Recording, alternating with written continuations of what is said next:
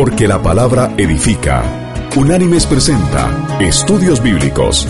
El presente estudio en su versión escrita puede ser descargado del sitio www.unánimes.org. A continuación, el estudio de hoy. El estudio de hoy se llama Los números en la Biblia.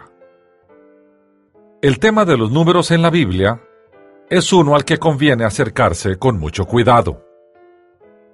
Los números no son elementos predictivos o de azar, por lo tanto no son de adivinación o de aplicación de prácticas como la numerología. Dado que la Biblia es un libro histórico y profético, los números que en ella se emplean pueden ser literales o simbólicos. Por lo general, el contexto permite determinar el sentido que ha de dársele al número que se cita. A menudo se dan números en la Biblia con un valor ilustrativo, figurado o simbólico, por lo que en estos casos es muy importante entender su significado para poder comprender el texto bíblico. Sin embargo, no debe confundirse este uso que hace la Biblia de los números con la numerología, que consiste en atribuir un sentido místico o oculto a determinadas cifras, combinaciones de cifras y totales. Al parecer, esta práctica tuvo su origen en la antigua Babilonia, y Dios la condena junto con otras formas de adivinación. Y así lo manifestó el Señor en el quinto libro de la Biblia, en el Deuteronomio. Allí vamos a citar del capítulo 18 los versículos del 10 al 12 cuando el Señor dice, No sea hallado en ti quien haga pasar a su hijo o a su hija por el fuego, ni quien practique adivinación, ni agorero, ni sortílego, ni hechicero, ni encantador, ni adivino, ni mago, ni quien consulte a los muertos. Porque es abominable para Jehová cualquiera que hace estas cosas, y por estas cosas abominables Jehová tu Dios expulsa a estas naciones de tu presencia. Fin de la cita. A continuación, en este estudio, se comentan algunos de los usos figurados que reciben determinados números, que ocupan un lugar destacado en el texto bíblico. Empecemos con el número 1. Cuando se usa en sentido figurado, este número transmite la idea de individualidad y singularidad, así como de unidad y acuerdo en propósito y acción. Y tal vez el caso más hermoso que tenemos, donde podemos analizar el número uno, es la famosa oración consignada en el libro de Deuteronomio en el capítulo 6. Allí vamos a leer el versículo 4. A esta oración se le ha llamado la Shema. Y dice Moisés, Oye Israel, Jehová nuestro Dios, Jehová uno es. Fin de la cita. Con este versículo comienza la confesión de fe tradicional de Israel llamada Shema, que se traduce como oye, por su palabra inicial. Los judíos piadosos la recitan dos veces al día. Los hebreos del Antiguo Testamento escriben el comienzo y el final del versículo 4 con caracteres más gruesos, para destacar su importancia. Jehová uno es, también puede traducirse como Jehová es único. La primera traducción pone de relieve la unidad del Señor. Dios no está interiormente dividido sino que siempre es uno, y el mismo en su ser y en su obrar. La segunda afirma que el Señor es el único Dios de Israel, y por lo tanto exige de su pueblo adoración y amor exclusivos. Tan solo Él es soberano y único. No comparte su gloria con otro, como ocurre en el caso de los dioses paganos. Veamos ahora la segunda aplicación del número uno que tiene que ver con el Padre y el Hijo. El Padre y el Hijo uno son, tienen unidad de propósito y de acción. Y así lo dijo el Señor, y lo consignó Juan en su Evangelio en el capítulo 10, versículo 30, cuando el Señor dice, El Padre y yo, uno somos. Fin de la cita. La tercera ilustración es la iglesia y Jesús. El cuerpo y la cabeza, uno son. De la misma manera, la unidad de los discípulos cristianos con Dios y su Hijo, y entre ellos mismos, debe ser completa. Y en aquella famosa oración que el apóstol Juan consigna en el capítulo 17 de su Evangelio, en el versículo 21, cuando el Señor está orando con el Padre, el Señor dice, para que todos sean uno, como tú, Padre, en mí y yo en ti que también ellos sean uno en nosotros, para que el mundo crea que tú me enviaste. Fin de la cita. Y el apóstol Pablo, en la carta enviada a los cristianos en Galacia, en el capítulo 3, versículo 28, consigna lo siguiente. Ya no hay judío ni griego, no hay esclavo ni libre, no hay hombre ni mujer, porque todos vosotros sois uno en Cristo Jesús. Fin de la cita. El siguiente ejemplo de unidad lo vemos en el matrimonio. El matrimonio instituido por el Señor claramente ejemplifica el número uno. Y vayamos al primer libro de la Biblia, el Génesis. Allí en el capítulo 2, en el versículo 24, dice el Señor. Por tanto dejará el hombre a su padre y a su madre.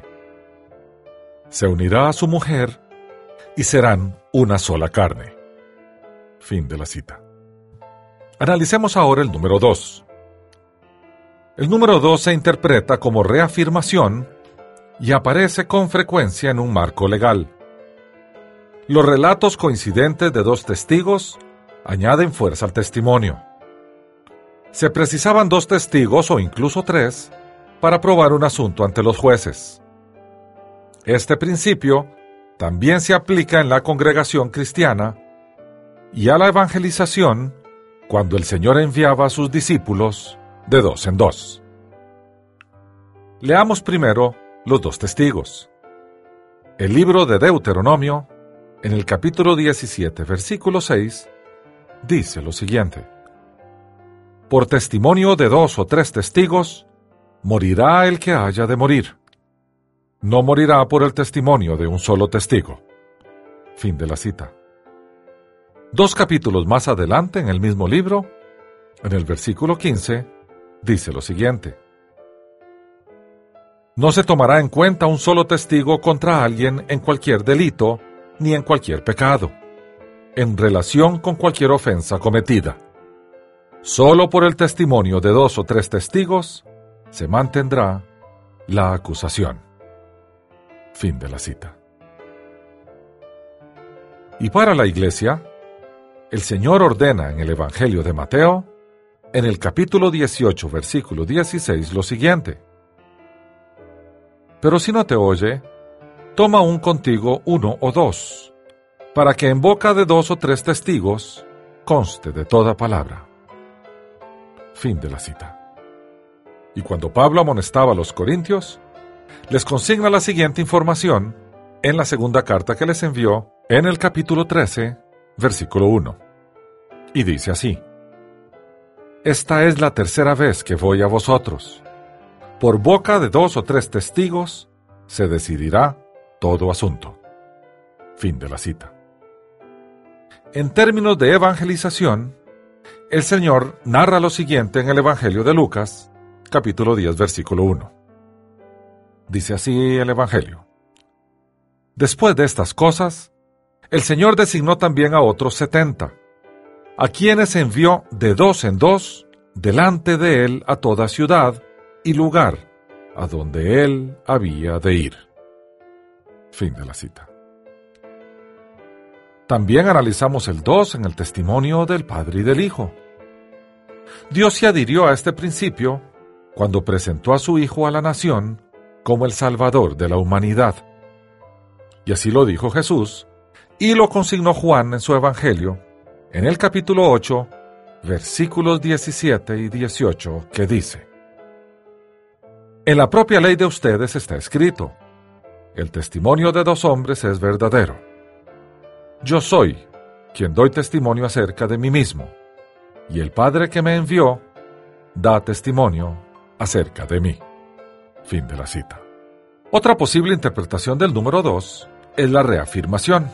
Hacer algo por segunda vez, aunque solo fuese un paralelismo, daba seguridad y veracidad al asunto, como en el sueño que tuvo Faraón acerca de las vacas y las espigas.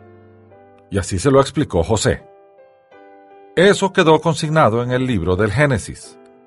Allá en el capítulo 41, en el versículo 32, se consigna lo siguiente. Y que el faraón haya tenido el sueño dos veces, significa que la cosa es firme de parte de Dios, y que Dios se apresura a hacerla. Fin de la cita.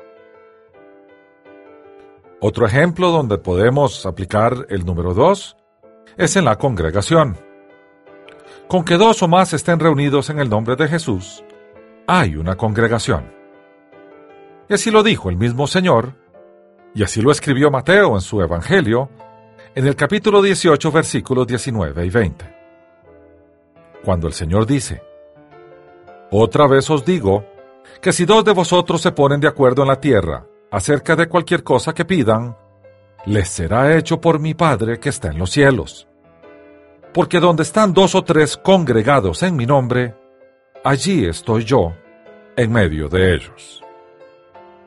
Fin de la cita. Bien, pasemos ahora a analizar el número 3. Las veces que aparece este número, que son pocas, tiene gran importancia. Marca la divinidad el número 3 se usa también para representar intensidad, énfasis o más fuerza. Por ejemplo, en el libro del Eclesiastés, en el capítulo 4, versículo 12, Salomón escribe, Una cuerda triple no puede ser rota en dos pronto. Fin de la cita. La bendición sacerdotal esa bendición hermosa que aparece en el libro de los números, en el capítulo 6, desde el versículo 23 hasta el versículo 26, el nombre de Jehová aparece tres veces. Y leemos la bendición. Y dice así, Habla a Aarón y a sus hijos, y diles, Así bendeciréis a los hijos de Israel. Les diréis, Jehová te bendiga y te guarde. Jehová haga resplandecer su rostro sobre ti y tenga de ti misericordia. Jehová alce sobre ti su rostro y ponga en ti paz. Fin de la cita. Asimismo, la bendición apostólica, detallada en la segunda carta a los Corintios en el capítulo 13, versículo 14, el apóstol Pablo pide a las tres personas de la Trinidad que dispensen tres bendiciones. Gracia, amor y comunión. Y así lo consignó el apóstol en la carta enviada a los Corintios. La gracia del Señor Jesucristo, el amor de Dios y la comunión del Espíritu Santo sean con todos vosotros. Amén. Fin de la cita. También las famosas preguntas a Pedro, consignadas al final del Evangelio de Juan, nos ilustran el tema de las tres veces. La pregunta que por tres veces Jesús formuló a Pedro, después que éste le negó tres veces, denotaba intensidad o énfasis. Mateo en su Evangelio, en el capítulo 26, versículo 34, consignó lo que Jesús le dijo a Pedro de que le iba a negar tres veces, como en efecto ocurrió. Y esto escribió Mateo, que dijo Jesús. Y leemos. Jesús le dijo, De cierto te digo que esta noche, antes que el gallo cante, me negarás tres veces. Fin de la cita. Juan en su Evangelio, en el capítulo 21, versículos del 15 al 17, después de que el Señor resucita, narra lo siguiente. Después de comer, Jesús dijo a Simón Pedro, Simón hijo de Jonás, ¿me amas más que estos? Le respondió, Sí, Señor, tú sabes que te quiero.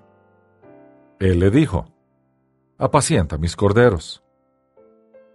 Volvió a decirle la segunda vez, Simón hijo de Jonás, ¿me amas?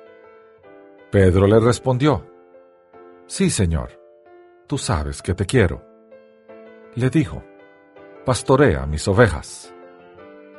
Le dijo la tercera vez, Simón, hijo de Jonás, ¿me quieres?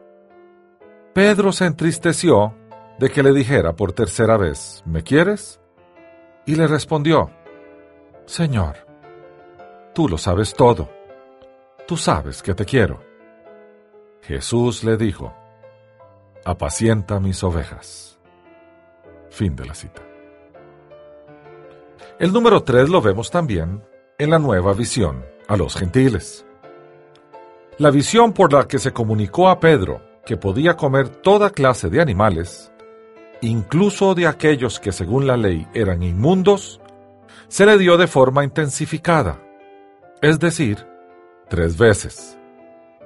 Seguramente este hecho hizo más fácil que Pedro entendiera que el que Cornelio y su casa aceptaran las buenas nuevas indicaba que Dios había vuelto su atención hacia la gente incircuncisa de las naciones, a quienes los judíos consideraban inmundos.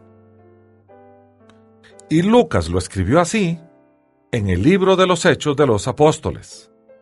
En el capítulo 10 vamos a leer allí desde el versículo 1 hasta el versículo 16. Y así cuenta la historia Lucas.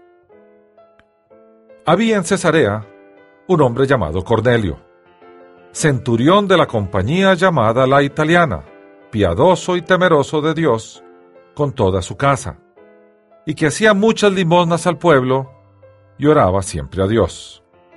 Este vio claramente en una visión como a la hora novena del día, que un ángel de Dios entraba donde él estaba y le decía, Cornelio. Él mirándolo fijamente y atemorizado dijo, ¿Qué es, Señor? Le dijo, Tus oraciones y tus limosnas han subido para memoria delante de Dios. Envía pues ahora hombres a Jope y haz venir a Simón, el que tiene por sobrenombre Pedro. Este se hospeda en casa de cierto Simón, un curtidor que tiene su casa junto al mar. Él te dirá lo que es necesario que hagas. Cuando se marchó el ángel, que hablaba con Cornelio, éste llamó a dos de sus criados y a un devoto soldado de los que lo asistían, a los cuales envió a Jope después de habérselo contado todo. Al día siguiente, mientras ellos iban por el camino y se acercaban a la ciudad, Pedro subió a la azotea para orar, cerca de la hora sexta. Sintió mucha hambre y quiso comer, pero mientras le preparaban algo, le sobrevino un éxtasis. Vio el cielo abierto y que descendía algo semejante a un gran lienzo, que atado de las cuatro puntas era bajado a la tierra en el cual había de todos los cuadrúpedos terrestres, reptiles y aves del cielo. Y le vino una voz, Levántate, Pedro, mata y come. Entonces Pedro dijo, Señor, no, porque ninguna cosa común o impura he comido jamás. Volvió la voz a él la segunda vez. Lo que Dios limpió, no lo llames tú común. Esto ocurrió tres veces, y aquel lienzo volvió a ser recogido en el cielo. Fin de la cita. También vemos el número 3 cuando se habla de la santidad del Señor. La santidad y limpieza perfecta de Jehová se recalcan con el carácter enfático de la declaración de las criaturas celestes que dicen, Santo, santo, santo es Jehová. Esta triple repetición tiene la fuerza de un superlativo. Así lo consigna en el Antiguo Testamento el profeta Isaías en su libro. Allá en el capítulo 6, versículo 3, cuando el Señor llama a Isaías como profeta, éste, en una mirada al cielo, ve a unos seres vivientes alabando al Señor. Y así lo describe.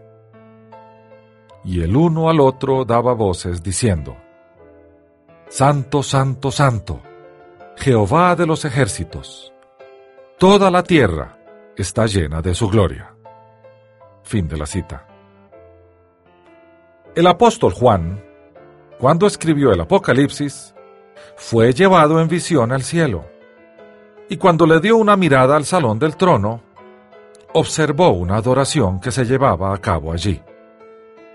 Así lo detalla en el libro del Apocalipsis, en el capítulo 4, versículo 8, que dice, Los cuatro seres vivientes tenían cada uno seis alas, y alrededor y por dentro estaban llenos de ojos, y día y noche sin cesar decían, Santo, Santo, Santo es el Señor Dios Todopoderoso, el que era, el que es y el que ha de venir. Fin de la cita. También vemos el número 3 en los famosos ayes del Apocalipsis, o el toque de las últimas tres trompetas. La intensidad de los ayes que le sobrevienen a los habitantes de la tierra también se representa mediante la repetición triple de la interjección ay y de la fatalidad de los toques de trompeta que tocarán tres ángeles. Y así lo detalla Juan en el libro de la revelación, el Apocalipsis, en el capítulo 8, versículo 13, que dice, Miré y oí un ángel que volaba en medio del cielo y decía a gran voz, ¡Ay, ay, ay! De los que habitan en la tierra, a causa de los otros toques de trompeta que están para tocar los tres ángeles. Fin de la cita. Pasemos ahora al número 4. 4 es un número que puede expresar universalidad o configuración cuadrangular en simetría y forma. Cuatro son los puntos cardinales y cuatro los ángulos de la Tierra. Veamos esta aplicación en relación a los cuatro vientos.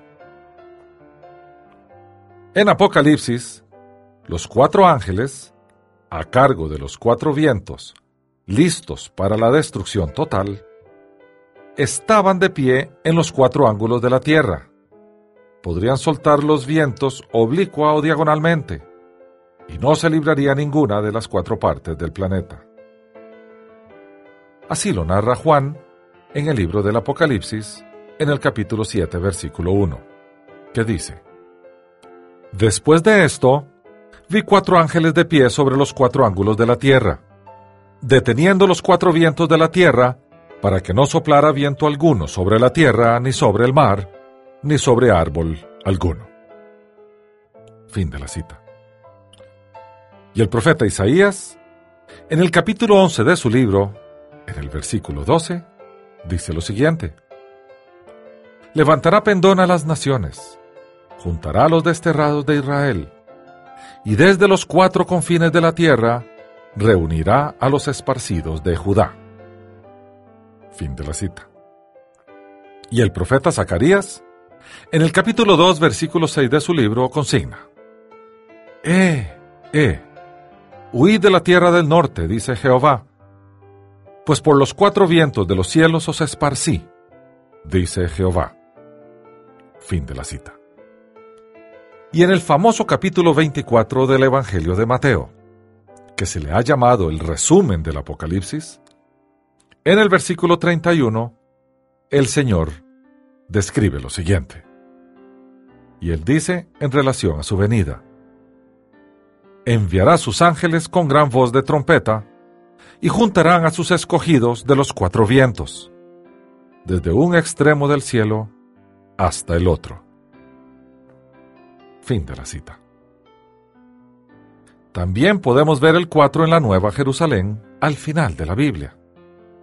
La Nueva Jerusalén se extiende en cuadro, es decir, es igual en todas sus dimensiones, por lo que su forma es cúbica y perfectamente simétrica. Juan narra cómo vio la Nueva Jerusalén en el libro del Apocalipsis en el capítulo 21, en el versículo 16. Y dice, La ciudad se halla establecida como un cuadrado. Su longitud es igual a su anchura. Con la caña midió la ciudad, doce mil estadios.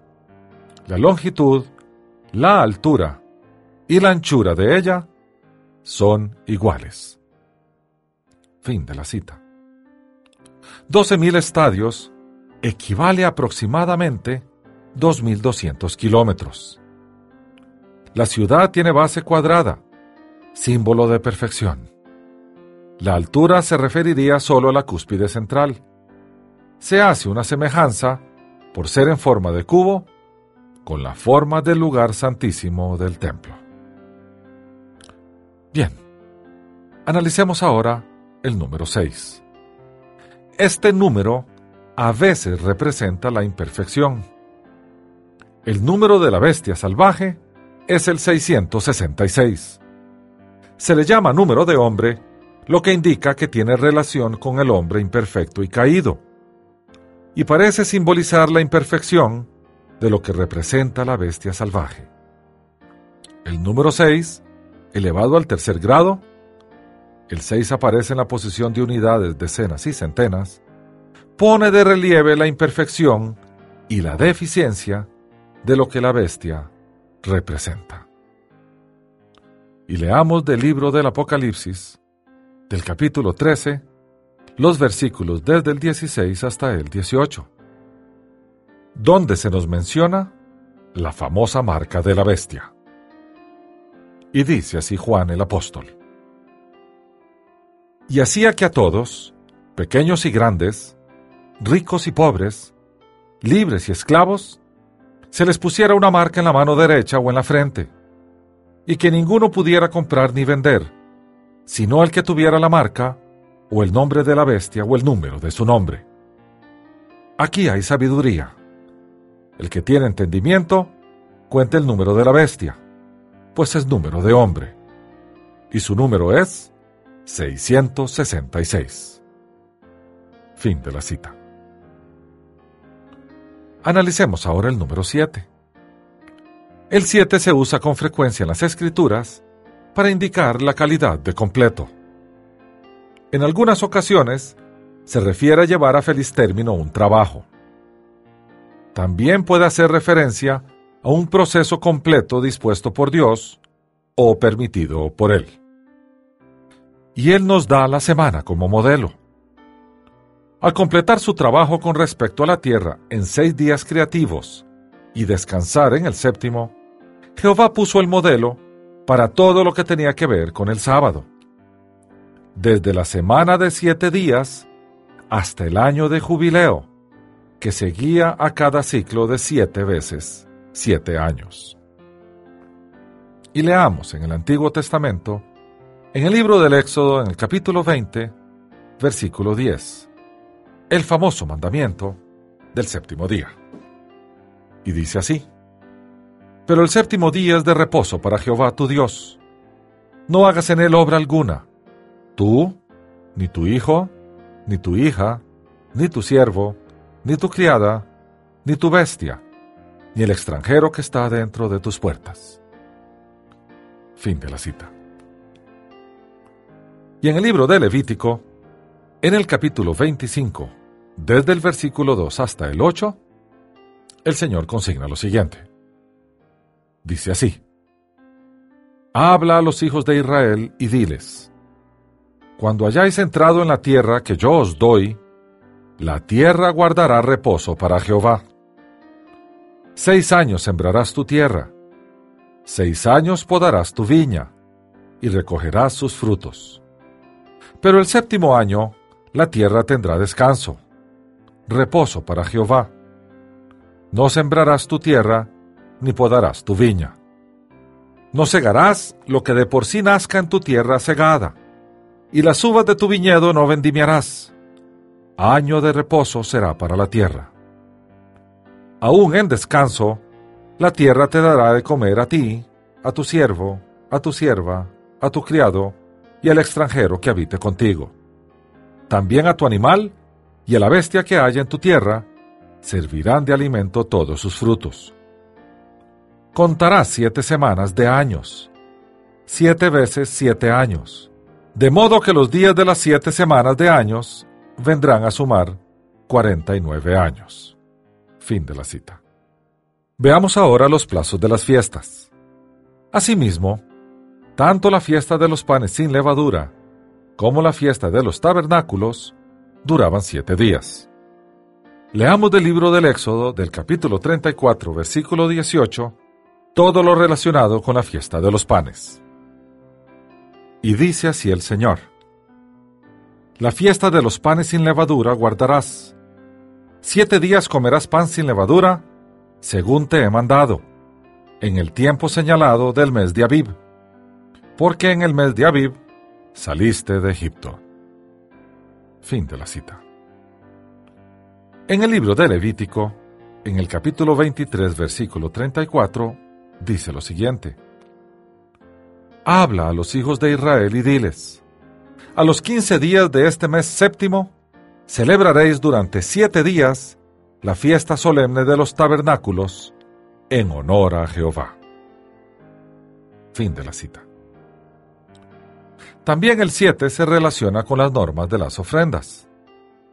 El número 7 aparece frecuentemente en relación con las normas levíticas para todas las ofrendas. Dice el libro de Levítico en el capítulo 16, versículos del 14 al 19 lo siguiente. Tomará luego de la sangre del becerro y la rociará con su dedo en el lado oriental del propiciatorio. Y delante del propiciatorio esparcirá con su dedo siete veces de aquella sangre. Después degollará el macho cabrío como expiación por el pecado del pueblo. Llevará la sangre detrás del velo adentro y hará con su sangre como hizo con la sangre del becerro. La esparcirá sobre el propiciatorio y delante del propiciatorio.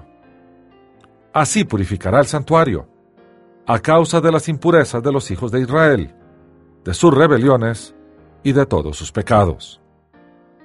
De la misma manera, hará también con el tabernáculo de reunión, que está entre ellos en medio de sus impurezas. Ningún hombre estará en el tabernáculo de reunión cuando él entre a hacer la expiación en el santuario, hasta que él salga. Cuando haya hecho expiación por sí mismo, por su casa y por toda la comunidad de Israel, saldrá hacia el altar que está delante de Jehová, y lo expiará Tomará de la sangre del becerro y de la sangre del macho cabrío, y la pondrá sobre los cuernos alrededor del altar. Esparcirá sobre él de la sangre con su dedo siete veces. Así lo limpiará y lo santificará de las impurezas de los hijos de Israel. Fin de la cita.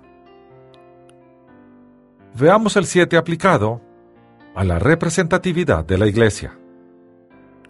Las siete congregaciones de Apocalipsis, o las siete iglesias, con sus características, dan un cuadro completo de todas las congregaciones de Dios sobre la tierra. Y dice el apóstol Juan, en el libro del Apocalipsis, en el capítulo 1, versículo 20, lo siguiente. Esto referente al Señor, quien le estaba revelando a Juan el libro y dice así. Respecto al misterio de las siete estrellas que has visto en mi diestra, y de los siete candelabros de oro, las siete estrellas son los ángeles de las siete iglesias, y los siete candelabros que has visto son las siete iglesias. Fin de la cita. En el texto que se nos narra de las murallas de Jericó, aparece con abundancia el número 7. En algunos de los relatos históricos de las Escrituras, el 7 significa lo completo o el hecho de consumar un trabajo. Los israelitas ejercieron plena fe y obediencia al marchar durante siete días alrededor de Jericó y caminar alrededor de ella siete veces en el séptimo día, después de lo cual el muro de la ciudad se desplomó. Así se consignó todo este episodio en el libro de Josué. Allí en el capítulo 6, desde el versículo 2 hasta el 4, se narra lo siguiente. Y dice así. Pero Jehová dijo a Josué, Mira, yo he entregado en tus manos a Jericó y a su rey, junto con sus hombres de guerra. Rodearéis pues la ciudad todos los hombres de guerra, dando una vez la vuelta alrededor de la ciudad. Esto haréis durante siete días. Siete sacerdotes llevarán siete bocinas de cuernos de carnero delante del arca. El séptimo día daréis siete vueltas a la ciudad, y los sacerdotes tocarán las bocinas. Fin de la cita. Veamos otro ejemplo del siete en la fe del profeta Elías. También Elías mostró fe completa en la eficacia de su oración a Dios al ordenar a su siervo en la cima del monte Carmelo que mirase al cielo siete veces antes de que apareciese una nube de lluvia. Así se narra en el primer libro de Reyes, en el capítulo 18, desde el versículo 42 hasta el versículo 44 y dice así. Acab subió a comer y a beber, pero Elías subió a la cumbre del Carmelo y postrándose en tierra, puso el rostro entre las rodillas. Luego dijo a su criado, Sube ahora y mira hacia el mar. Él subió, miró y dijo, No hay nada. Pero Elías le ordenó de nuevo, Vuelve siete veces. A la séptima vez, el criado dijo, Ve una pequeña nube como la palma de la mano de un hombre que sube del mar. Elías dijo, Ve y dile a Acab, unce tu carro y desciende, para que la lluvia no te lo impida. Fin de la cita. También el 7 lo vemos en las características divinas. La pureza, integridad, perfección y excelencia de Jehová se comparan a plata refinada en un horno de fundición de tierra, clarificada siete veces. Así lo consigna el salmista en el Salmo 12, en el versículo 6, que dice, Las palabras de Jehová son palabras limpias, como plata refinada en horno de barro, purificada siete veces. Fin de la cita. Y la misericordia de Jehová se enaltece en la declaración de Salomón, escrita en el libro de los Proverbios, en el Proverbio 24, versículo 16, que dice, Pues puede que el justo caiga hasta siete veces, y ciertamente se levantará. Fin de la cita. El hecho de que Dios merece toda la alabanza se desprende de la declaración del salmista.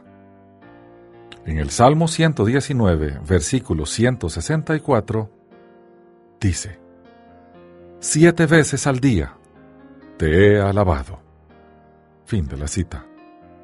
Los sellos, las trompetas y las copas del libro del Apocalipsis. En este libro abundan las referencias simbólicas al número 7. Las que más se destacan son las relacionadas con los sellos, las trompetas y las copas. Veamos los siete sellos. Los siete sellos con que estaba sellado el libro, que contiene el detalle de los acontecimientos finales, simbolizan que este libro está sellado a la perfección. Adicionalmente nos dice que los acontecimientos por develarse en cada sello son completos para esta fase de la revelación. Así se detallan en el Apocalipsis en el capítulo 5, versículos desde el 1 hasta el 6. Y dice, Vi en la mano derecha del que estaba sentado en el trono un libro escrito por dentro y por fuera, sellado con siete sellos. Y vi un ángel poderoso que pregonaba a gran voz, ¿quién es digno de abrir el libro y desatar sus sellos? Pero ninguno ni en el cielo ni en la tierra ni debajo de la tierra podía abrir el libro, ni siquiera mirarlo. Y lloraba yo mucho, porque no se hallaba a nadie que fuera digno de abrir el libro, ni siquiera de mirarlo. Entonces, uno de los ancianos me dijo, No llores, porque el león de la tribu de Judá, la raíz de David, ha vencido para abrir el libro y desatar sus siete sellos. Miré y vi que en medio del trono y de los cuatro seres vivientes, y en medio de los ancianos, estaba en pie un cordero como inmolado, que tenía siete cuernos y siete ojos, los cuales son los siete espíritus de Dios enviados por toda la tierra. Fin de la cita. Veamos ahora las siete trompetas. Las siete trompetas simbolizan el anuncio completo de arrepentimiento y perdón de pecados. Siete ángeles tocan siete trompetas para anunciar que el día de la ira de Dios está por venir.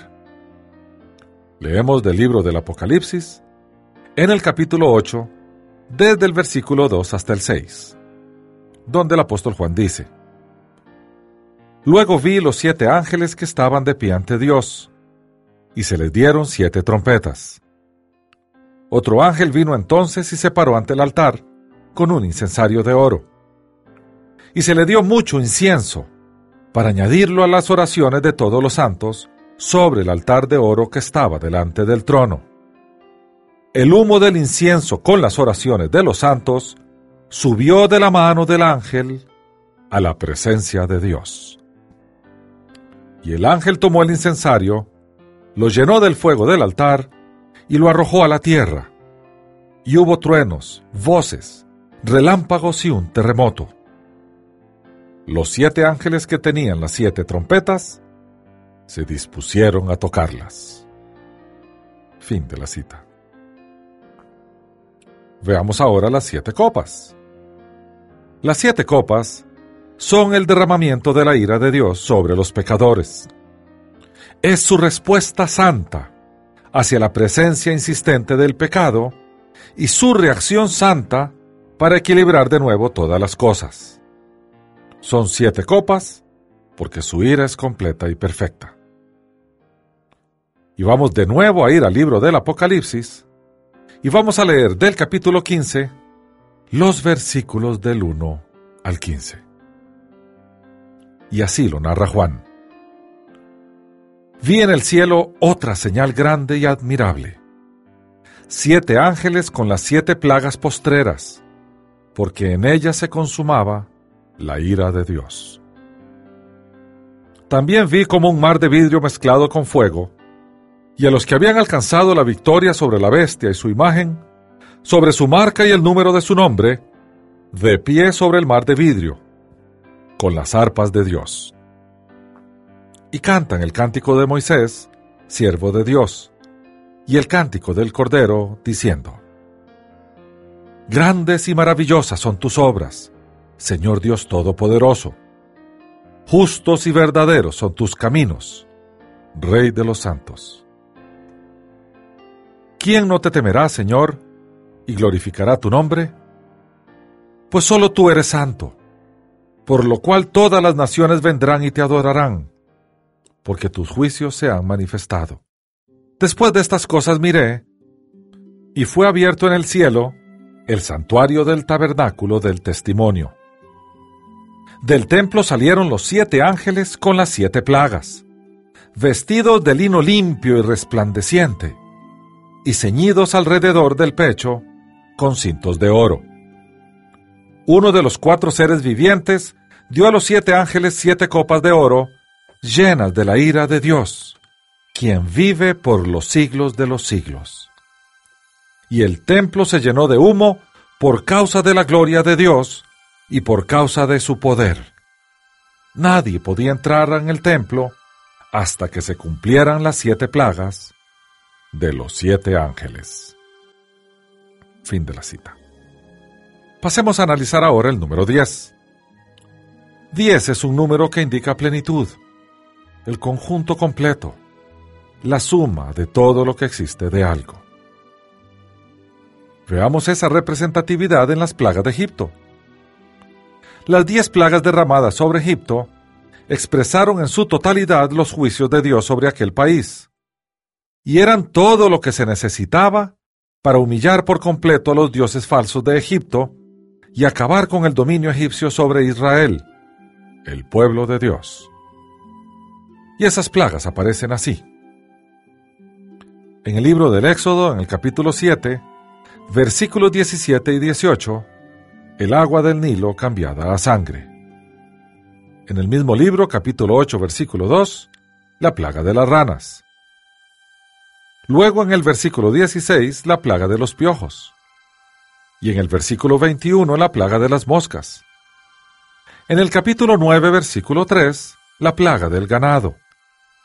En el capítulo 9, versículo 9, la plaga del salpullido con úlceras. Y en el capítulo 9, versículos 17 y 18, la plaga del granizo. En el capítulo 10, versículos 4 y 5, la plaga de las langostas. Y en el mismo capítulo, en los versículos 21 y 22, la plaga de los tres días de oscuridad. Y en el capítulo 11, versículos 4 y 5, la última, la plaga de la muerte de los primogénitos. También el número 10 lo vemos en el famoso Decálogo, o en los Diez Mandamientos. Las diez palabras constituyen las leyes básicas del pacto de la ley, mientras que el resto, unas 600 leyes más, sirvieron para ampliar, aclarar y explicar la aplicación de dichas leyes básicas. Y vamos a leer el famoso texto de los diez mandamientos. Ese texto se consignó en el libro del Éxodo, en el capítulo 20, desde el versículo 3 hasta el versículo 17, que dice, No tendrás dioses ajenos delante de mí. No te harás imagen ni ninguna semejanza de lo que esté arriba en el cielo ni abajo en la tierra, ni en las aguas debajo de la tierra. No te inclinarás a ellas ni las honrarás, porque yo soy Jehová tu Dios, fuerte celoso, que visito la maldad de los padres sobre los hijos, hasta la tercera y cuarta generación de los que me aborrecen. Y hago misericordia por millares a los que me aman y guardan mis mandamientos. No tomarás el nombre de Jehová tu Dios en vano, porque no dará por inocente Jehová al que tome su nombre en vano. Acuérdate del sábado para santificarlo. Seis días trabajarás y harás toda tu obra, pero el séptimo día es de reposo para Jehová tu Dios. No hagas en él obra alguna. Tú, ni tu hijo, ni tu hija, ni tu siervo, ni tu criada, ni tu bestia, ni el extranjero que está dentro de tus puertas. Porque en seis días hizo Jehová los cielos y la tierra, el mar y todas las cosas que en ellos hay, y reposó en el séptimo día. Por tanto, Jehová bendijo el sábado y lo santificó. Honra a tu padre y a tu madre, para que tus días se alarguen en la tierra que Jehová tu Dios te da. No matarás, no cometerás adulterio, no hurtarás, no dirás contra tu prójimo falso testimonio, no codiciarás la casa de tu prójimo, no codiciarás la mujer de tu prójimo, ni su siervo, ni su criada, ni su buey, ni su asno, ni cosa alguna de tu prójimo. Fin de la cita. En el capítulo 34, versículo 28 del libro del Éxodo, se nos habla del pacto de nuevo. Dice así, Moisés estuvo allí con Jehová cuarenta días y cuarenta noches. No comió pan ni bebió agua, y escribió en tabla las palabras del pacto, los diez mandamientos. Fin de la cita. Hay también una referencia al número 10 en la descripción de las bestias de los días finales. Una de las bestias de la visión del profeta Daniel, así como otras descritas en Apocalipsis, tenía diez cuernos, que representan todos los poderes o reyes de la tierra. Así lo narra Daniel en su libro, en el capítulo 7, versículo 7, que dice, Después de esto miraba yo en las visiones de la noche, y vi la cuarta bestia, espantosa, terrible y en gran manera fuerte, la cual tenía unos grandes dientes de hierro, devoraba y desmenuzaba, pisoteaba las obras con sus pies, y era muy diferente de todas las bestias que había visto antes de ella. Y tenía diez cuernos. Fin de la cita. Juan en el Apocalipsis, en el capítulo 13, versículo 1, detalla la bestia de los últimos tiempos. Y dice, Me paré sobre la arena del mar, y vi subir del mar una bestia que tenía siete cabezas y diez cuernos. En sus cuernos tenía diez diademas, y sobre sus cabezas nombres de blasfemia. Fin de la cita. Analicemos ahora el número 12. El 12 parece significar plenitud de su pueblo. El Señor organizó a los suyos en grupos de doce, antes y después de su venida. Su pueblo en el Antiguo Testamento estaba compuesto de doce tribus. El patriarca Jacob tuvo doce hijos, que fueron los fundamentos de las doce tribus de Israel. Jehová organizó a sus descendientes bajo el pacto de la ley como su nación. Por lo tanto, el número 12 parece representar una estructura completa. Y en el libro del Génesis, en el capítulo 49, versículo 28, dice lo siguiente. Todas estas son las tribus de Israel, doce en total. Y esto es lo que su padre les dijo al bendecirlas, a cada una le dio su bendición. Fin de la cita. Hay tres listas de tribus que llaman la atención en las escrituras, y entre ellas hay diferencias importantes. Hay una lista en el Génesis capítulo 35, hay otra lista en el libro del profeta Ezequiel en el capítulo 48 y hay una lista final en el libro del Apocalipsis en el capítulo 7. En la versión escrita del presente estudio, presentamos una tabla comparativa de las tres listas. Vale indicar que en la lista del profeta Ezequiel aparecen en distribución de tierras Efraín y Manasés, que son los hijos de José, y aparecen en su nombre. De allí la diferencia entre esta lista y la del Génesis. En la lista de Apocalipsis aparece Manasés y desaparecen Dan y Efraín, y se adiciona a José. Ellos habían ido tras dioses extraños y por lo tanto fueron excluidos. Bien, en el Nuevo Testamento vemos a su iglesia representada en los doce apóstoles. Porque asimismo, al igual que en el Antiguo Testamento, Jehová escogió doce, pero en esta ocasión, doce apóstoles, que forman los fundamentos secundarios de la Nueva Jerusalén, que está edificada sobre Jesucristo. Vamos al texto donde se nombran los doce apóstoles. Esto lo consigna el evangelista Mateo en el capítulo 10, versículos del 2 al 4, que dice, los nombres de los doce apóstoles son estos. Primero Simón, llamado Pedro, y su hermano Andrés. Jacobo, hijo de Zebedeo, y su hermano Juan. Felipe, Bartolomé, Tomás, Mateo el publicano, Jacobo, hijo de Alfeo, Leveo por su sobrenombre Tadeo, Simón el cananita y Judas Iscarioti, el que también lo entregó. Fin de la cita. El 12 también puede representar la totalidad. Y la totalidad de su pueblo está descrita como la ciudad nueva en los últimos tiempos, la cual se construye utilizando los doce cimientos de los doce apóstoles, y las puertas de entrada tienen los nombres de las doce tribus de Israel. Y leemos del último libro de la Biblia, del Apocalipsis. Allá en el capítulo 21, desde el versículo 12 hasta el 14, el apóstol Juan nos narra lo que ve. Y dice, tenía un muro grande y alto, con doce puertas, y en las puertas doce ángeles, y nombres inscritos, que son los de las doce tribus de los hijos de Israel. Tres puertas al oriente, tres puertas al norte, tres puertas al sur, tres puertas al occidente. El muro de la ciudad tenía doce cimientos, y sobre ellos los doce nombres de los doce apóstoles del Cordero. Fin de la cita. También vemos el doce en el sacerdocio davídico, que es una suerte de tipo. En algunas ocasiones, los múltiplos de 12 también son significativos.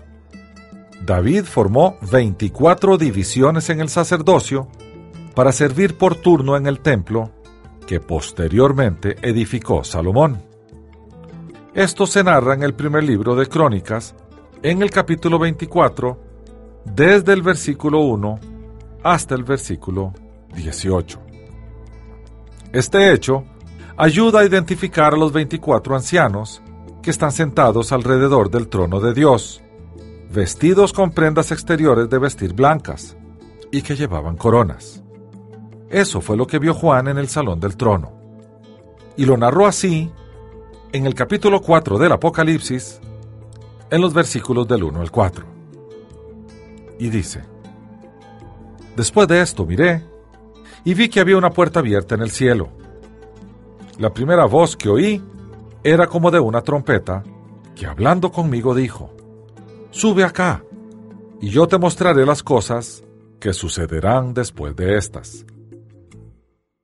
Al instante, estando yo en el Espíritu, vi un trono establecido en el cielo, y en el trono uno sentado. La apariencia del que estaba sentado era semejante a una piedra de jaspe y de cornalina, y alrededor del trono había un arco iris semejante en su apariencia a la esmeralda. Alrededor del trono había veinticuatro tronos, y en los tronos vi sentados a veinticuatro ancianos, vestidos de ropas blancas, con coronas de oro en sus cabezas. Fin de la cita. A los seguidores fieles de Jesucristo, sus hermanos espirituales, se les promete la regencia y el sacerdocio con Él en los cielos. Esos ancianos no podían ser únicamente los apóstoles, pues estos solo eran doce, y su aparición en Apocalipsis es previa a los eventos por venir. De hecho, están allí antes de que el Cordero aparezca en el salón del trono. Por lo tanto, estos seres angelicales deben representar en su número 24 a todo el cuerpo del sacerdocio real simbolizado en el cielo. Los 144.000 del Apocalipsis también componen un simbolismo del número 12. Los 144.000 israelitas escogidos 12.000 por tribu, tienen un papel importantísimo como testigos en los días del fin. Y así lo narra Juan en el libro del Apocalipsis. En el capítulo 7, desde el versículo 1 hasta el 8, el apóstol nos dice, Después de esto, vi cuatro ángeles de pie sobre los cuatro ángulos de la tierra, deteniendo los cuatro vientos de la tierra, para que no soplara viento alguno sobre la tierra, ni sobre el mar, ni sobre árbol alguno. Vi también otro ángel que subía desde donde sale el sol y que tenía el sello del Dios vivo.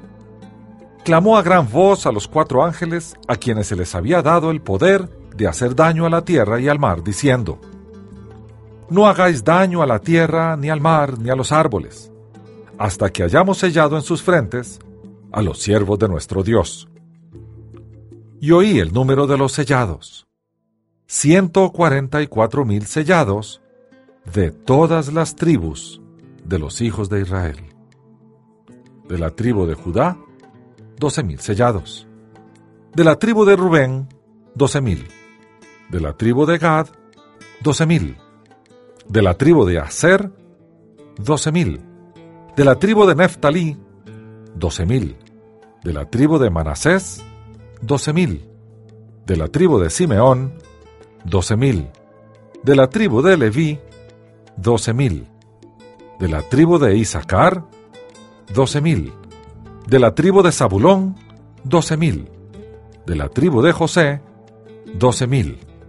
De la tribu de Benjamín, 12.000 sellados. Fin de la cita. Pasemos ahora a analizar el número 40. El 40 representa un plazo que se cumple, un castigo que se cumple, una advertencia que se cumple. Y veamos los juicios. En ciertas ocasiones, los periodos de juicio o castigo estaban relacionados con el número 40. De acuerdo a la ley, cuando el castigo era dar azotes, estos no podían excederse de 40. Leamos del libro del Génesis, del capítulo 7, el versículo 4. Y dice, Y pasados aún siete días, yo haré llover sobre la tierra cuarenta días y cuarenta noches, y borraré de la faz de la tierra a todo ser viviente que hice. Fin de la cita. Esto lo habla el Señor en relación al diluvio. Y en el libro del profeta Ezequiel, en el capítulo 29, versículos 11 y 12, el Señor dice, No pasará por ella pie humano, ni pie de animal pasará por ella, ni será habitada durante cuarenta años. Convertiré la tierra de Egipto en la más desolada de todas las tierras, y sus ciudades, entre las ciudades destruidas, serán una desolación durante cuarenta años. Esparciré a Egipto entre las naciones, y lo dispersaré por los países. Fin de la cita. Veamos el 40 ahora en relación a Moisés y Jesús. Uno de los paralelos entre las vidas de Moisés y Jesucristo es que ambos se aislaron por 40 días, siendo el primero un tipo del segundo. Leemos del libro del Éxodo en el capítulo 24, versículo 18, lo siguiente. Moisés entró en medio de la nube y subió al monte. Y estuvo Moisés en el monte cuarenta días y cuarenta noches. Fin de la cita. Después de su bautismo, Jesús es llevado al desierto. Mateo lo narra así en el capítulo 4, versículos 1 y 2, que dice, Entonces Jesús fue llevado por el Espíritu al desierto para ser tentado por el diablo. Después de haber ayunado cuarenta días y cuarenta noches, sintió hambre. Fin de la cita. Veamos ahora el 40 como plazo. El número 40 también se interpreta como un plazo dado por Dios que se cumple. A Nínive se le dieron 40 días para arrepentirse. Y así lo narra Jonás en su libro, en el capítulo 3, versículo 4, que dice, Comenzó Jonás a adentrarse en la ciudad, y caminó todo un día predicando y diciendo, Dentro de 40 días, Nínive será destruida. Fin de la cita. Moisés estuvo 40 años en Egipto. Luego estuvo otros 40 años en Madián para finalmente pasar 40 años de éxodo en el desierto. Los espías en el desierto estuvieron 40 días en Canaán reconociendo el terreno. Asimismo, Elías estuvo 40 días en fuga. Saúl, el primer rey de Israel, reinó 40 años. David también reinó en Israel 40 años. Bien, analicemos ahora el número 49. 7 veces 7. Esa es la perfección de la perfección. Aparece en la liturgia. El año del jubileo o sabático, que es el del descanso de la tierra, se fija a partir del 49. Esto se detalla en el libro de Levítico en el capítulo 25, versículos del 1 al 8, texto que ya analizamos cuando vimos el número 7. Bien, veamos ahora el 70.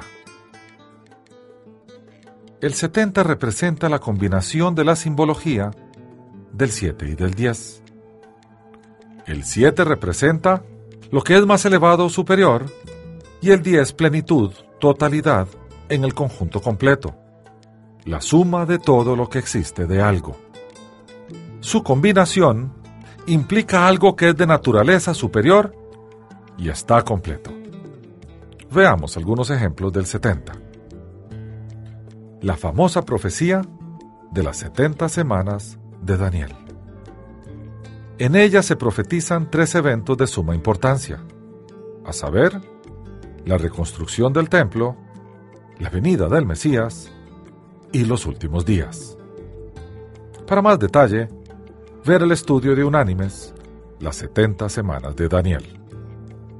Y leemos del libro del profeta Daniel, del capítulo 9, el versículo 24, que dice, 70 semanas están determinadas sobre tu pueblo y sobre tu santa ciudad, para terminar la prevaricación, poner fin al pecado y expiar la iniquidad, para traer la justicia perdurable, sellar la visión y la profecía, y ungir al santo de los santos. Veamos los descendientes de Jacob. Comprenden la totalidad del pueblo de Israel. Y esto dice el libro del Éxodo en el capítulo 1, versículo 5. Todas las personas de la descendencia de Jacob fueron 70. José ya estaba en Egipto. Fin de la cita. Los ancianos de Israel, el consejo famoso que el Señor nombró para asesorar a Moisés, aquellos que el Señor proveyó para que Moisés tuviera ayuda y que fueron la base para formar el Sanedrín, eran setenta. Y así lo dice el libro de los números en el capítulo 11, versículos 16 y 17. Entonces Jehová dijo a Moisés, Reúneme a setenta hombres entre los ancianos de Israel, de los que tú sabes que son ancianos del pueblo y sus principales. Tráelos a la puerta del tabernáculo de reunión y que esperen allí contigo. Yo descenderé y hablaré allí contigo. Tomaré del espíritu que está en ti y lo pondré en ellos, para que lleven contigo la carga del pueblo y no la lleves tú solo. Fin de la cita. Veamos ahora el 77. La repetición de 7 equivalía a decir indefinidamente o sin límite. Jesús aconsejó a los cristianos que perdonasen a sus hermanos hasta ese grado. Así se lo indicó a Pedro, y así lo consignó Mateo en su Evangelio en el capítulo 18, versículos 21 y 22, que pasamos a leer. Y dice, entonces se le acercó Pedro y le dijo, Señor, ¿cuántas veces perdonaré a mi hermano que peque contra mí? ¿Hasta siete? Jesús le dijo, No te digo hasta siete, sino aún hasta setenta veces siete. Fin de la cita. En conclusión, al analizar someramente los números en la Biblia y su posible significado, debemos ser muy cuidadosos. La Biblia tiene porciones literales y otras simbólicas. Confundirlas nos lleva a interpretaciones erradas. Cuando nos topemos con números y deseemos darles algún significado, seamos cuidadosos para no agregarle a la palabra de Dios lo que ella no dice. El celo por interpretar las escrituras correctamente debe ser nuestra guía. Dios no necesita que le agreguemos o quitemos nada a su palabra. Agregarle es decir que sabemos más que Dios. Quitarle es decir que Dios se equivocó. En ambos casos, estamos colocándonos por encima de Él. Y ya sabemos lo que le pasó al ángel de luz cuando hizo precisamente eso. Cayó. Él está por encima de todo y de todos. A Él sea la gloria. Hasta aquí el estudio de hoy. El presente estudio está basado parcialmente en el libro Perspicacia para entender las Escrituras. Las citas de las Escrituras son tomadas de la Biblia Reina Valera, revisión 1995. Unánimes presentó Estudios Bíblicos, porque lámpara a mis pies es tu palabra y lumbrera en mi camino. Que Dios te bendiga.